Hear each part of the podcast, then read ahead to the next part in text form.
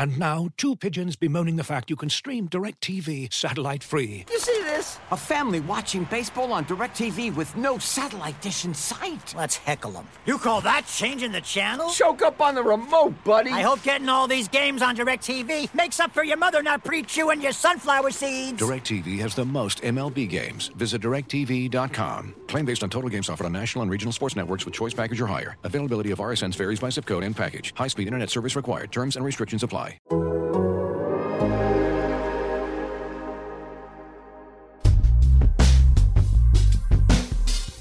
you ready? Let's get it started. The NFL draft is now officially open. Welcome back, Prospects to Pros on the Athletic Podcast Network. I'm Dane Brugler. As always, uh, with Lance Zierlein here. Look, on today's show, we've got our Final Four in college football. Uh, it's a little bit of a predictable field, but there's some intriguing matchups in there from a scouting perspective that are worth discussing. We'll get into that, but first, Lance, we've got a new number one uh, in the draft order, and it's it kind of threw uh, Jets fans for a loop last night, and really all of us. I think we've been kind of conditioned to think that Trevor Lawrence is going to be uh, in that Gotham green, but you know what? The Jets they were three losses away from making it happen, and somehow they beat the Rams on Sunday 23 20. The Rams in the thick of a playoff race. I don't think anybody saw that coming, but now the way the things are shaping up, the Jets are 1 and 13, tied with the Jaguars, and because the first tiebreaker in the draft order is strength of schedule, the Jaguars are now in the driver's seat for that top pick. And if we do the math, the strength of schedule, it's not going to change substantially the next two weeks. So if the Jaguars lose their final two games uh, versus Chicago and then at Indianapolis, they own the top pick in the race to Trevor Lawrence. So Lance, we know there's no such thing as uh, you know tanking in the NFL. There are too many jobs on the line or, or players, you know, for the for the players, the coaches uh, to purposely throw a game. But losing out on the top pick in this draft is substantial, and it's not a one quarterback draft. But I still think there's a sizable gap between Trevor Lawrence uh, and the next guys uh, in the next tier in my mind. Not sure how you see it, but if you're a Jets fan, how are you feeling today, uh, waking up after yesterday's results? Well, I don't feel good. I mean, the bottom line is that was that's a job that that one of the reasons that that head coaching position was going to be um, a coveted position is because not only do you have a couple of first round picks, but you were going to have Trevor Lawrence and you drafted Mekhi Becton, and so you're starting to see, okay, we got Denzel Mims. He's done a, a few things here in the uh, in the seat. Like you could start to see light at the end of the tunnel, mm-hmm. and I think it's the Jets' job is one thing with Trevor Lawrence. It's quite another thing with Justin Fields or Trey Lance or Zach Wilson. It's just not the same. I don't think it's the same job. There's no way you can say it is because Trevor Lawrence is has got you know the same amount of hype the most amount of hype about an incoming quarterback since Andrew Luck. And I think that, uh, you know, in terms of the total package of all the different skill sets and what he could, what he could be, and and I just think uh, if you're the Jets, you know, I don't know about you, but I really hadn't even. There were not even any contingencies for me in my own mind with the Jacksonville Jaguars right, getting right. this pick. I mean, I I certainly didn't see it as a 17 point underdog headed into a team that was playing really well with the Rams lately. But that just goes to show you that on any given Sunday is a is a true statement. It has meaning. And now Jacksonville, their last game of the the season is against a Colts team, Indian Indianapolis, where the Colts are likely going to be battling for for the playoffs or playoff positioning. Mm-hmm. And so next week's game, when you look at that, the Bears come to town against Jacksonville. And the Bears are seven, seven and a half point favorite right now. I don't think that's necessarily a layup for the Browns. I mean, for the uh, Bears. I do mm-hmm. think Jacksonville could end up winning that game. So I don't think this battle's over yet. Uh, well, battle, the battle for the first pick, but um, it is really interesting how it could change the fate of which coaches are willing to take a look at the New York Jets job, and maybe the same coaches will have a chance to choose between the Jets and the Jaguars. This might completely flip who you're willing to to go interview with and who you're willing to consider as a head coach. Yeah, and, and let's be clear. I mean, Trevor Lawrence is not a sure thing. You know, like that's uh, we're not going to sit here and say like he's going to be uh, for sure a top flight NFL quarterback. There's just too many unknown variables in the quarterback evaluation, and obviously a big part of that is where he lands and the coaching and the surrounding cast and all that. But when you look at prospects, it, Trevor Lawrence to me is as good as it gets with what you're looking for uh, at the college position. Because uh, I mean he has from a physical perspective He's built for the NFL game. Everything he does is quick. Uh, the movements, the the release, uh, you know, the, the, processing. I think from a from the mental side, he sees things quickly and, and, he gets the ball up and gone. The intangibles are off the charts. I mean, there's just there's so much to like about him that you're willing to bet it all on Lawrence. And if it doesn't work out, so be it. But you feel you feel good taking that chance. Now, as we kind of flip the page, and if you're the Jets you have an interesting deci- decision to make now because Sam Darnold is not just a lost cause. Um, you know, he he gives you enough hope that hey, there might be something there. And I, I, think that Sam Darnold's been put in a situation where he hasn't had the offensive line um, uh, until you know recently with know, bringing in guys like Mekhi Becton and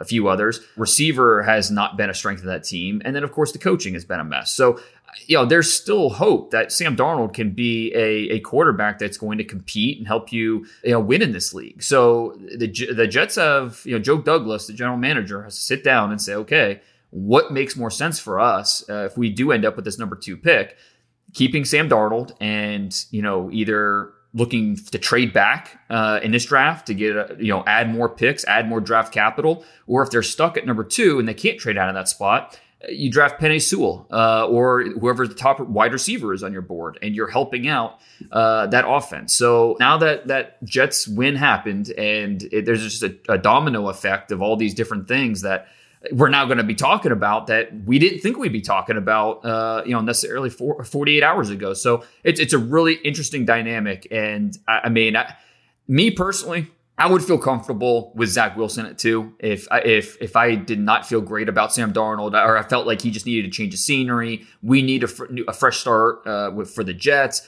Uh, I would feel comfortable taking Zach Wilson there, but obviously it, it's a little bit of a step down compared to what you thought with Trevor Lawrence. So it, it doesn't make it, uh, it, it makes it a really interesting uh, thought process. You know, here's the thing: when you take a look at at, at the Jets, you, you're right. The domino effect when you really go through this and work through it like you just did.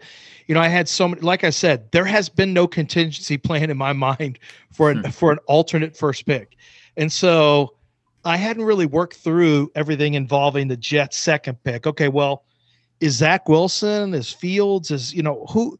How do you have the board stacked? Are you willing to take that pick, and and can you still move Sam? And what do you move Sam Darnold for? And and are you willing to plug a rookie quarterback into that same situation? And it's um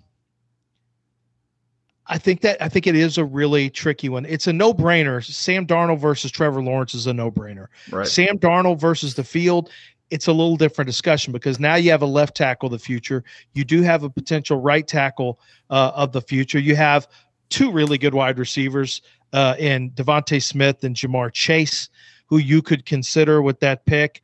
Uh, if you move back, you have pass rushers that you really. I, I, think there's a lot of really intriguing pass rushers potentially in the first round. The problem is mm-hmm. they still have there's still a lot of growth, but they have really high end potential.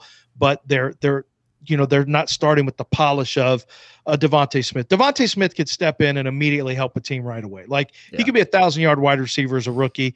He's going to be a lot like Calvin Ridley is. I don't know that he has to have an eight, uh, uh, uh, Julio Jones with him, and that would be a lot of help for a young quarterback. There's no question. But I just think this is a, it really is a difficult challenge now for the Jets to figure out how they're going to operate. But they do have first two first round picks, and then if you're the Jaguars, you know, man, you I don't like to talk in these terms, but if the Jaguars win and the pick goes back to the Jets, it's really it's really a tough call at pick number two now because I don't see a dead cinch lock number two pick in this draft. I'm just not sure who it is at this stage.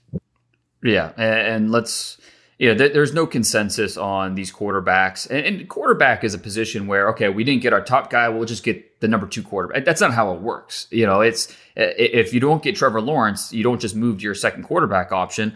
There's it's a lot more complicated than that. So there, there's a lot of variables here, and something that you know uh, the story of this draft, I think, in my mind, is going to be quarterbacks two, three, and four. You know, Trevor Lawrence is going to be the top pick, whether that's the Jets or the Jaguars how quarterbacks two, three, and four, where they come off the board and how early, that will be the storyline of this draft. That's what we're going to be talking about the next four months, five months, and uh, you know what really kind of change or you know that that that'll be the domino effect that that you know really indicates what all these other teams are going to do based on how these quarterbacks come off the board. So Joe Douglas, I mean, the early returns on his first draft were positive. Uh, you know, you look at you mentioned Becton and Mims.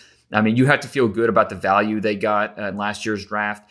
So if I'm a Jets fan, I'm waking up today and I'm, I'm, I'm looking at this, trying to look at this glass half full and saying, okay, you know, Joe Douglas, let, let's trust him to make the right moves here. This is not a one quarterback draft where there's you know one quarterback and then there's uh, you know nothing else. So you know we could still go quarterback. But if we don't go quarterback, there's a really good offensive tackle staring us in the face that you know would give us bookend tackles for the next ten years and there's a talent at wide receiver. I, yeah, like you mentioned, DeVonta Smith, he might not have a super high ceiling, but that's because he's so polished right now that, like you said, he could step in and uh, be a, an immediate contributor. So yeah, this is a this is going to be a topic we're talk we're going to talk about obviously uh, the, the, next few months. So there's a lot of meat left on that bone, and we'll, we'll, we'll see how the next two weeks play out. You know, the draft order is very fluid. All eyes are going to be on Jacksonville now to see if uh, what they do in these final two games. So the other news from the weekend, uh, college football playoffs. We have our four, and look, it was anticlimactic with uh, how it came out. It was exactly what we thought. Uh, Alabama at one, Clemson at two, Ohio State at three, Notre Dame at four. Before we get into the matchups, do you think they got it right? No, Texas A&M should have been in. I think Texas A&M's playing a much different brand of football than where they were when they played Alabama the first time. Um, they are a much more. They are one of the finalists. Notre Dame, Alabama, and Texas A&M are. It was released today. The finalists for the Joe Moore Award, which is top offensive lines in college football. I think the Aggies' ability to control the clock. You know, here's the bottom line: Texas A&M beat Florida with their running game. Florida's close loss to Alabama makes A&M's win over Florida uh, that much stronger to me. I think there are arguments you could make against Ohio State, although Ohio State I always knew was going to be in. And I think Notre Dame, you know, their their win against Clemson, you know, that was a great win, but you were missing your top linebacker and the top quarterback, the top pick of the draft. And then when those guys come back, you get smashed. So I think, you know, personally, I thought Texas A&M uh, deserved that ahead of Notre Dame. Um, but I also understand that it was a really close one. It'd be great to have a 16 playoffs. You could stick uh, Cincinnati in there. You could stick A&M in there, and you could just you know let it roll. But um, I thought they I thought they got it wrong. I don't think it's I don't think it's an egregious mistake, but I thought Texas A&M um, was one of the four best teams at the end of the year. I do want to I do want to ask you about any thoughts on Alabama Florida because Florida showing that hmm. they could score with Alabama. I wasn't shocked by that. Florida's got a really good offense. I came out of that game you know, really just another hat tip to Najee Harris, how good he is, DeVonta Smith, how good he is. But you know, I got to tell you, and I know this is not going to be a popular sentiment uh, in the draft world right now. I just think Mac Jones throws to really talented players. I just don't think there's anything special about him. I think he's a third round type quarterback. I think he's a low end starter to good backup. My comp on him is AJ McCarron. I watched all the tape on him. He's accurate. There's some things I like. I don't think he's the toughest guy inside the pocket. But the guy that really impressed me in that game was Kyle Trask. Kyle Trask's ability to run and get physical yardage kind of told you a little bit about his competitiveness and competitive nature, but I really thought he threw the ball well. I thought he threw some dimes in there against Alabama, exploited, you know, found and exploited weaknesses against uh, Dylan Moses when he was in coverage at different times. I just, I'm starting to come away more and more impressed with Kyle Trask. I kind of built up a, a feeling on him early in the season, but I always try to keep my, you know, keep my filters as clean as possible so I can be open minded. And I got to tell you, Dane, he's really started to win me over as the season's progressed. I think Kyle Trask is who he is. He, I think he's a pocket quarterback, um, and that's kind of a bad word these days, unless you're a you know a mobile quarterback and a play extender. But Kyle Trask can deliver a nice football, and I I think he's really I think that game really helped him. Yeah, you know, I, I don't, I, I struggle with Trask just because I, I haven't studied him all the way. I will. Let me just say this: I've written Mac Jones. I have not written Kyle Trask yet, so um. I have not put the tape on and really put the the clean eyeballs on him yet. It's funny because I, this is like a 180. In, in this summer, I felt like I was the biggest Kyle Trask supporter because he was my quarterback four behind Lawrence Fields and Lance he was my top senior in the quarterback four uh, in my summer preview when I broke down just watching all these quarterbacks. I, I, w- I was really, really intrigued with Trask. I thought, okay, this guy, you know, he's a day two pick. Um, you know, he's not being talked about like that, but he's give him another year in this offense. And, you know, I was a big believer in Kyle Trask. And I still, I, I guess nothing has changed for me with Kyle Trask. I, he, to me, he's the same guy that I saw last year. And that's a, slow footed, big athlete who has a really good feel for touch, trajectory, timing, does a nice job uh, throwing in between layers of the defense. There's definitely things to like about him as a pocket quarterback. But it's just, it's tough in today's NFL because he's just, he's, even though I love the toughness that he showed, I mean, he I don't know why they gave him so many rushes when you know at the goal line. Okay, I can get that, you know, but I mean, there's there are times where he's he was rushing on third down. I'm just like that doesn't make any sense to me. This guy he can't move. Like he's not he's not a statue, but he's pretty close. And I, just I worry about that at the next level when it just you have to be able to incorporate movement into the way you play the game. It's just it's hard. I mean, we, we've seen guys like you know, Matt Ryan or, you know, obviously Tom Brady with what he's doing right now, uh, you know, or, you know, has done over the years. But those guys were, uh, they were able to overcome it because they were above average in other areas where I'm just not sold that Trask is.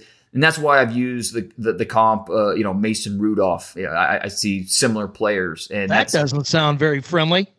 Well, and that's and that's you know Mason Rudolph is a guy who people were trying to give him first round love when he was coming out yeah. of uh, it, which you know that of course neither of us were on that train. Mm-hmm. Uh, but Trask is a guy that I'm eager to see in mobile, move around and see the ball come off his hand and just see if that you know just changes anything. I, and I'm Mac Jones will have an invite to the Senior Bowl if he decides to declare. Um, honestly, I was really impressed with Mac Jones on Saturday night uh, because uh, Florida uh, in this, and I, and I was impressed with Trask too because he kept fighting and fighting and fighting. But the more Florida kept fighting, the more Mac Jones just it didn't. He, he was unflappable. I, I mean, he never he never wilted.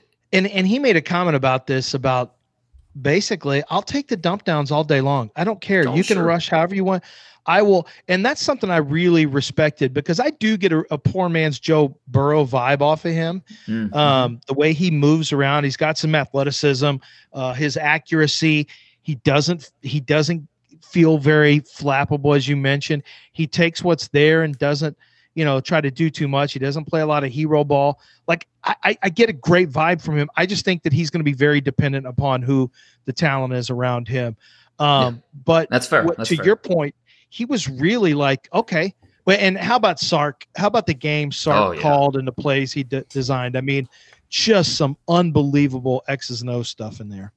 And and that's why it makes the Mac Jones evaluation so so tough because it's not just Najee Harris and the offensive line and the receivers that he's throwing to. It's the play calling. I mean, they they have done a masterful job. And uh, I mean, Sark's gonna if he's not a head coach uh, this upcoming offseason, it's it's it's coming. Uh, it's not going to take very long. So. Uh, which I, I, I didn't think would happen after he left the, that USC job, but credit to him because uh, he's doing a really really nice job for that offense, and that that Mac Jones uh, evaluation, it's gonna be it's gonna be tough to figure out. Okay, what's his ceiling? And I, and I don't think you're wrong to say that he's gonna need talent around him to succeed. He's not a guy that is just to put the the team on his back and and and will the team down the field and uh, that's just not it but he's he understand he just all he does is execute he knows where to go with the football he he finds the void he doesn't get rattled and you know poor man's Joe Burrow that that makes a ton uh, of sense. And so, okay, let's let's uh, spin it towards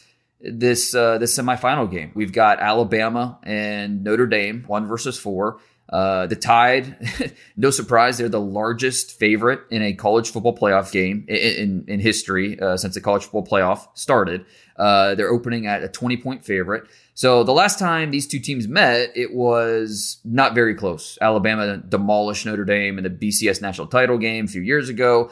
I, think this Irish team is better than that one. You know, Ian Book's better than Everett Golson. Uh, they're better weapons on this team, and the same thing on defense. You know, they, that, that defense had Manti Te'o, but you know this this, this group's uh, a lot better at every level. Uh, better defensive line. Uh, you know, Koramoah, what he's doing at linebacker, and then in the secondary.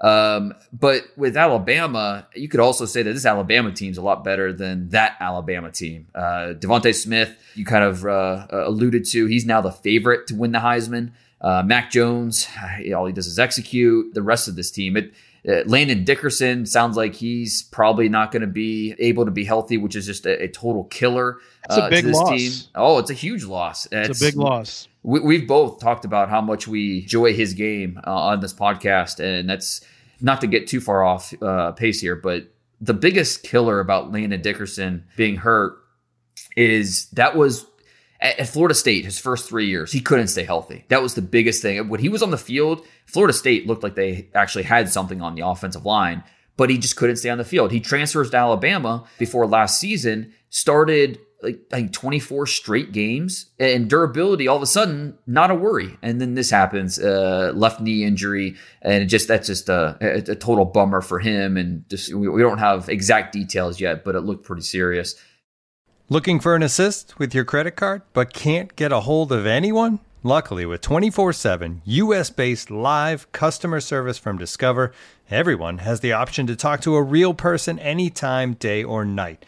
Yep you heard that right you can talk to a real human in customer service at any time. Sounds like a real game changer if you ask us. Make the right call and get the service you deserve with Discover. Limitations apply. See terms at discover.com/slash credit card. As you've probably heard by now, we've teamed up with BetMGM this season. We'll be using BetMGM lines to make all of our picks, and we'll have special offers for our listeners each week. If you haven't signed up for BetMGM yet, use bonus code The Athletic, and you'll get a one-year subscription to The Athletic, plus up to a $1,500 first bet offer on your first wager with BetMGM. Here's how it works. Download the BetMGM app and sign up using bonus code The Athletic. Make your first deposit of at least $10. Place your first bet on any game and claim your voucher for a one-year subscription to The Athletic. See BetMGM.com for terms. U.S. promotional offers not available in D.C., Mississippi, New York, Nevada, Ontario, or Puerto Rico. Gambling problem? Call 1-800-GAMBLER. Available in the U.S. Call 877-8-HOPE-NY or text HOPE-NY 467-369 in New York. Call 1-800-NEXT-STEP in Arizona. 1-800-327-5050 in Massachusetts. 1-800-BETS-OFF in Iowa. 1-800-270-7117 for confidential help in Michigan. 1-800-981-0023 in Puerto Rico. First bet offer for new customers only in partnership with Kansas Crossing Casino and Hotel. Don't forget, if you haven't signed up for BetMGM yet, use bonus code The Athletic, and you'll get a one-year subscription to The Athletic, plus up to a fifteen hundred dollar first bet offer on your first wager. Spinning it to this game, uh, if you're gonna look at this Notre Dame team, you know, I don't think either of us expect them to uh, win or maybe even keep it close. But if if they're gonna have a shot in this game, what's it come down to for the Irish?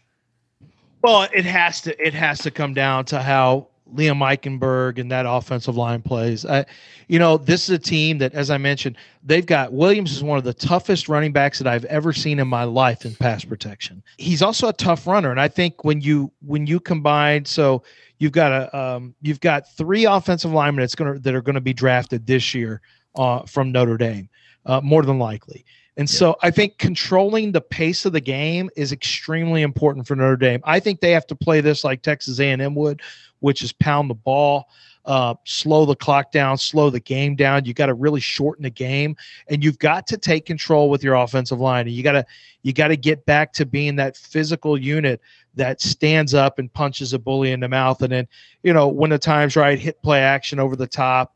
Uh, but mix and match the pass game and run game. But I think if you lose control up front, if you do not control this game with your offensive line, you're going to get slaughtered. And and I think that's the big concern. Now, do they have the talent to do it? Yes, but I think the real key is going to be how does the Notre Dame um, offensive line handle the front of Florida. We know, I mean, the front of Alabama. We know Florida didn't run the ball, but they didn't really try to run the ball uh, that much against Alabama. This is a different unit. It's a different team. I do think they can run the ball a little bit against Alabama. They may have to work backwards by throwing first and then going to the running game after they backed uh, Alabama up. Because I can tell you now, if I'm Alabama, I'm crowding as much as I can and saying, you got to beat us through the air Ian Book. We're not going to let you beat us on the ground. So there will be a cat and mouse game going on in terms of forcing the other team to do what you want them to do from a personnel standpoint, uh, from a positioning standpoint. So I think that's going to be the real key. And the other thing is, look, I think all you can do against Alabama is is try to play bend but don't break. You can't give up to 65 yarders to to Metchie or or DeVonta Smith. You can't if you're going to let somebody beat you, you can't you can't give up those big catches for um, uh, a player who is very adept at running routes. I mean, Najee Harris every game looks more and more like Josh Jacobs in terms of his overall impact on the game. Yeah, he does. I mean, you know, and I almost tweeted this, but I didn't want to get. I'm sure the blowback would have been something, but he, he, with the way he was playing uh, on Saturday night against Florida, he was giving me Arian Foster's uh, vibes, just with the way he was a big man who can move like that and mm-hmm. catching the ball well out of the backfield. Uh, I mean, that, that's that's the kind of vibe I was getting from him, and that's if you're Notre Dame, uh, you have got to because we saw Dylan Moses struggle a little bit in coverage uh, against that Florida offense. That Florida offense loves to throw their uh, backs out of the backfield and obviously throw to Kyle Pitts. If you're Notre Dame, you need to do the same, uh, have the same formula where you're going to throw to Tommy Tremble and uh, you know try to get those matchups with the linebacker and let Ian Book use his legs so he can extend the pocket and you know pick up those second chance throws. So there's probably nothing that we can say that's going to make Notre Dame's fans feel uh, any better about this game because this is there's a 20 point uh, point spread for a reason. But there, there's still some interesting uh, prospect matchups uh, in this one with you know that Notre Dame offensive line. That's going to be fun to watch. Eichenberg has uh, you know, he's been solid. Uh, did you finish your evaluation on him? On Eichenberg? Yeah. Yeah, I was just okay with him. Yeah, I didn't. You know, I didn't love starter him. I, starter quality. Yeah, I think he's uh average starter type quality. Yeah, is what I thought. I gave him. A, I think I gave him a sixty-two. It's uh not. I didn't get too excited. I, there's some holes in his game for sure. Yeah. Uh, in terms of, uh, especially in pass pro, I think he's a much better run blocker than pass protector. So yeah, I've got some. Listen, I know there's a lot of excitement. You'll see his name popping in the first. You'll see Sam Cosmi's name popping in the first and stuff like that. I I think I think the draft community is going to be a little more.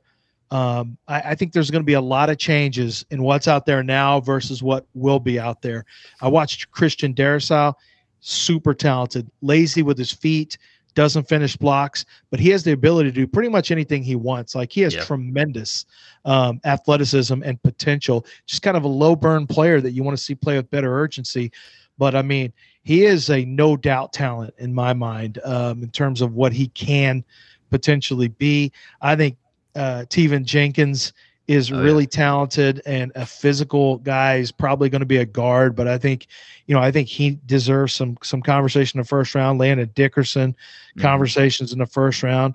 Um, I think people are a little low on Spencer Brown for Northern Iowa. Didn't play this year. I know he's from a smaller school, but um, rare physical traits and athleticism. So I think it's I think it's going to be an interesting season with people pushing up certain players because they've heard their name so much. But I'm right. not sure how that's going to actually end up working out because I can tell you this the teams I talk to aren't as high on some of the names that I see uh, people throwing in first round mock drafts and top fives of positions.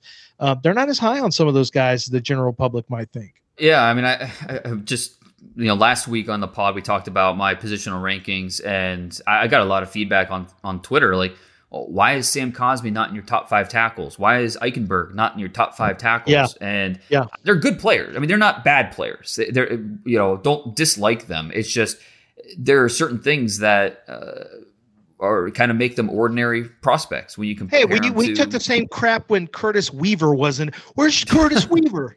Well, you'll yeah. find out. Just give it yeah. some time. I know you've heard his name a lot early in the draft process, so you you're kind of locked in on him. But the tape does not match that. And I can tell you now, Alijah Tucker, Alijah Vera Tucker will be drafted ahead of Cosmi and Eichenberg. So I Oh, mean, yeah. get ready Yeah, to yeah. hear that. And and Yeah. maybe at a tackle, despite only playing one year there at USC. Yeah, I, I mean, I, I feel very good about Sewell, Slater, Darrisaw, top my top three tackles, and then I mean, I've got Slater's fantastic also. But how Yeah. do you handle this? Okay. So you got I don't know how tall Darrisaw is going to be. He's listed at six five. He's Mhm. kind of low. He's low cut, so he's not a long leg guy, which makes him look shorter. But that's actually a good thing for a tackle is to be low cut because you have better center of gravity and better balance, and you can see that when he plays. Um, I'm I am curious to see what his actual measurements are. It wouldn't shock me if he ended up a shade below six five. Uh, Mhm. Rashawn Slater, we know, is going to have sub 33 inch arms. Yep. Vera Tucker is going to be six four, um, and he may be playing tackle. Um, uh, th- Uh, there's just Teven some, Jenkins has under 33 inch arms. Steven Jenkins, yeah, and, and you know, there's questions. I, I just think it's an interesting year for for tackles because I see some skill level, but they don't match up with the typical physical dimensions that teams covet from an early round tackle. That's what that's what makes me wonder how the play on tape is going to is going to be countered by traits and Mhm. teams who covet and and have very little um, you know, and, and and don't make a lot of exception for certain traits at that position. Yeah, I mean, last year you and I felt really good about the tackle class and Jedrick Wills and Tristan Wirfs and uh, Andrew Thomas was the first tackle drafted. So it just you know it, it's you never know uh, how teams are going to view some of these guys that have the traits, but maybe there's something missing, and maybe that's something that gives them the edge over another player. And so it's this tackle glass is, is a, it's going to be a lot of fun to uh, debate and try and figure them out. Does it anything change after the Senior Bowl? I mean, you, you mentioned Spencer Brown. I I'm not quite as high on him as you, just because I do worry about some of the strength issues. And uh, I mean, once he gets into an NFL strength and conditioning program, and you know uh, continues to develop, that that should change. I, I just I'm not sold on it changing enough that you know he's going to be uh you know an, uh, a B plus to A starter in the league. He's always going to be tall, and that center of Yeah. gravity is a concern. Like you really have to be a bender. And you know what's funny is weight room strength. He's got some phenomenal numbers. As as like he is a strong guy, but when you're very tall and he's a legit six seven, um, there are just certain issues from a leverage standpoint that really are. I think he's got to add, and he's added a hundred pounds since Mhm. he was a senior in high school. So the question now becomes, okay, well, how much more functional mass can a guy add? Well, and then that's my question because weight room numbers are great, but on the field, I just didn't see that consistent power with him, and so that does make me question. Okay, it's not like he's not been in the weight room, uh, you know, working out, but I mean, there are obviously things that he can tweak with his leverage and you know different things with his body composition and the biomechanics to get more strength out of that frame. He's he's going to be an interesting one for sure that uh, you know could see some movement uh, in the rankings. Okay, I do want to touch on Clemson Ohio State here. It's a rematch of last year's playoff semifinals. I thought the Buckeyes uh, outplayed the Tigers last year. A few unlucky breaks, that fumble that they reversed, the receiver stemming the wrong way, which led to the game sealing interception for Justin Fields. I, it, it might have been Ohio State that went to the title game and, and got beaten down by Joe Burrow and LSU uh, instead of Clemson. But this year, I think it's kind of the opposite. I, I felt like uh, even though Ohio State was a better team last year, uh, this year Clemson I, clearly the better team. The offense is clicking with Trevor Lawrence. Uh, the Buckeyes just they don't have the dudes on defense to slow them down. So if Ohio State's going to win this game, it's going to come down to Justin Fields, Ryan Day outscoring them, and it's going to be a high point game, a high point affair. So Chris Olave is he back? That's going to be a big factor. We saw how much his absence was felt uh, against Northwestern uh, on Saturday. Uh, they need him. I mean, the emergence of Trey Sermon, who you know the first four games this year, just Wow. did- he did Wow, not look wow, like what the do we same do guy. now? Now what Yeah. do I do? I I'm not going to change. Like what I see is what I see. But now I got to wait for that tape to get in. And I know he was running through some big holes, but that's still 300. Like okay, that looked more like the guy I saw at Oklahoma. Yeah. The guy I saw at Ohio State, I didn't like him at all. The Yeah. guy I saw at Oklahoma, I liked. All of a sudden. like, wait a minute, that's oh, that's Oklahoma Trace. Hey, by God, that's Oklahoma Trace Sermon's theme music. And I felt like I was watching wrestling as he was coming down the ramp to run for 300. I was like, Yeah. wow, that. And Uh, you even texted me during the game, like, well, we may have to revisit this this this scouting report.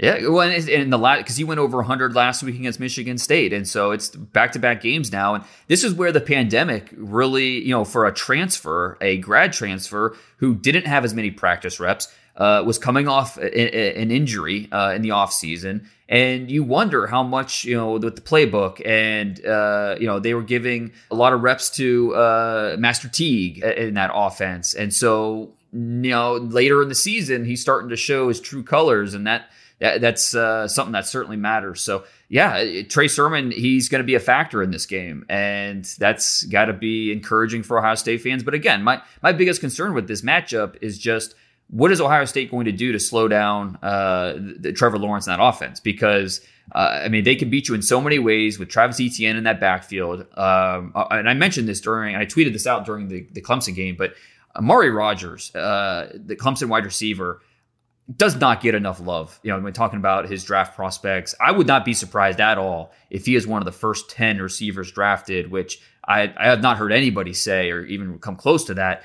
But this guy could sneak into, you know, top 75. Uh, you just, you know what you're getting with him. He's, you know, he's an underneath target, but he can also beat you uh, deep. Uh, the play strength uh, is outstanding. Like when I'm watching him on film, I feel like my clicker has a rumble pack on it because you feel his play strength. All right. You Yeah. feel it out there. He, he's got that Deebo Samuel body to him as a receiver, and he plays with that strength. So it's uh, uh, really encouraged by him. And I, Shaun Wade has continues to struggle as an outside corner. Um, more of that against Northwestern. The safety play has been up and down for Ohio State. Baron Browning, hopefully the Ohio State has him back. Uh, you know, he uh, has the athleticism and, and uh, the traits to uh, kind of uh, at least give Ohio State's defense a shot. They, they're missing that Chase Young or that difference maker on the defensive line who could just take over. Tyreke Smith has his moments. So Ohio State needs to be at their best to come away with the upset here. But I, I don't know. Do you, do you see it similar? See it different?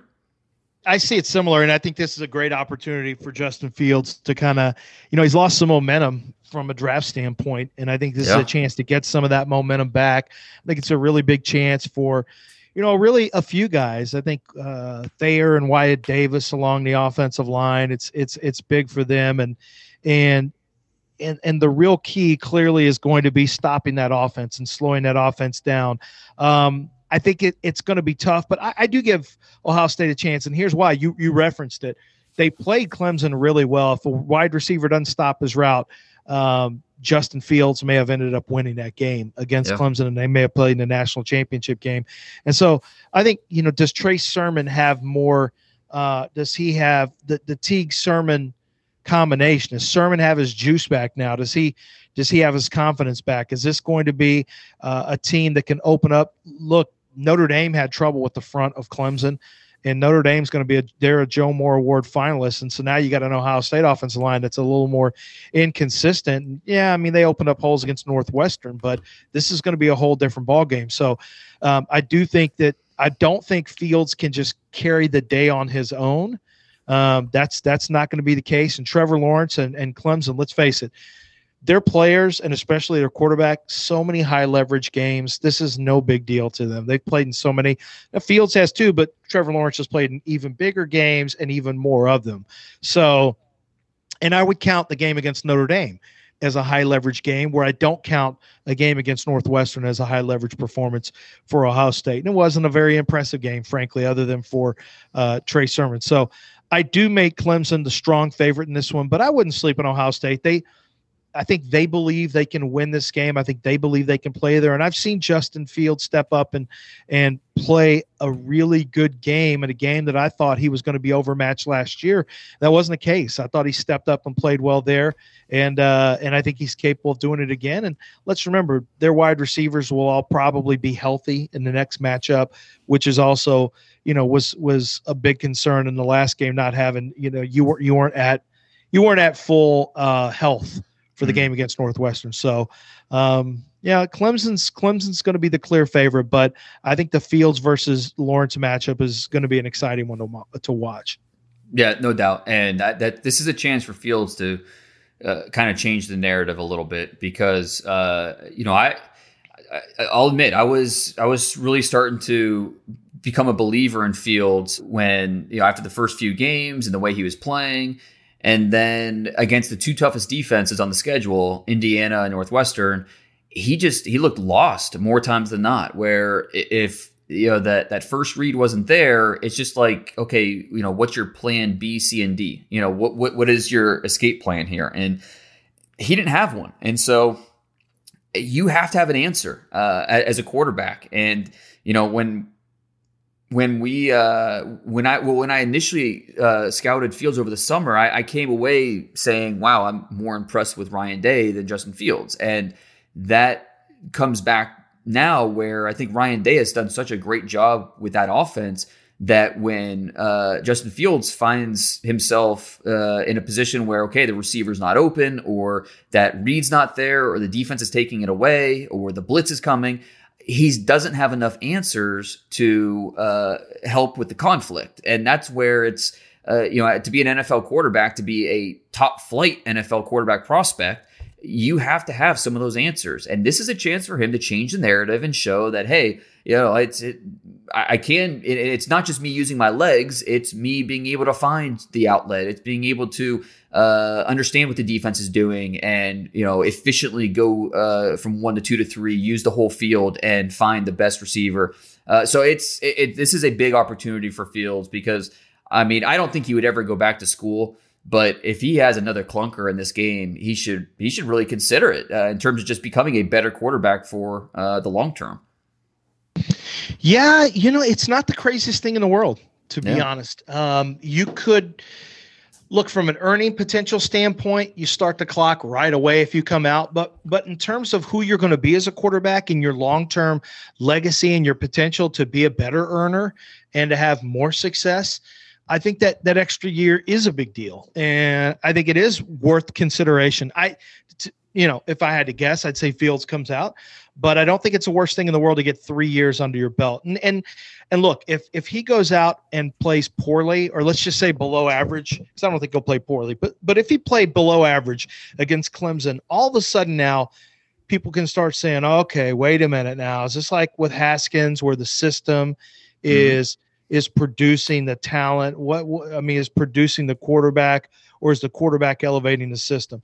And you don't you want to stay away from being lumped into system, system, system, system, because then people have their doubts on you. So, um, yeah, this is a big game in in in many. It's not as big a game for Trevor Lawrence from a draft standpoint. That's that we already know what's happening there. But for Justin Fields, it's huge. It really yeah. is because he really has lost momentum. And even if it's just perceived momentum, because you had him kind of what you thought pegged in the summer, and you know, you had Zach Wilson ahead of him, and and you're the first person that I saw do that from a public standpoint. And I think that's going to be the case more and more often now as people get through the tape. So he needs some good tape to kind of right the ship. He's got better size uh, than than Zach Wilson. He's got good size, and you know he's played in some big games, and he's and he's come through in some big games. He needs to do it again here.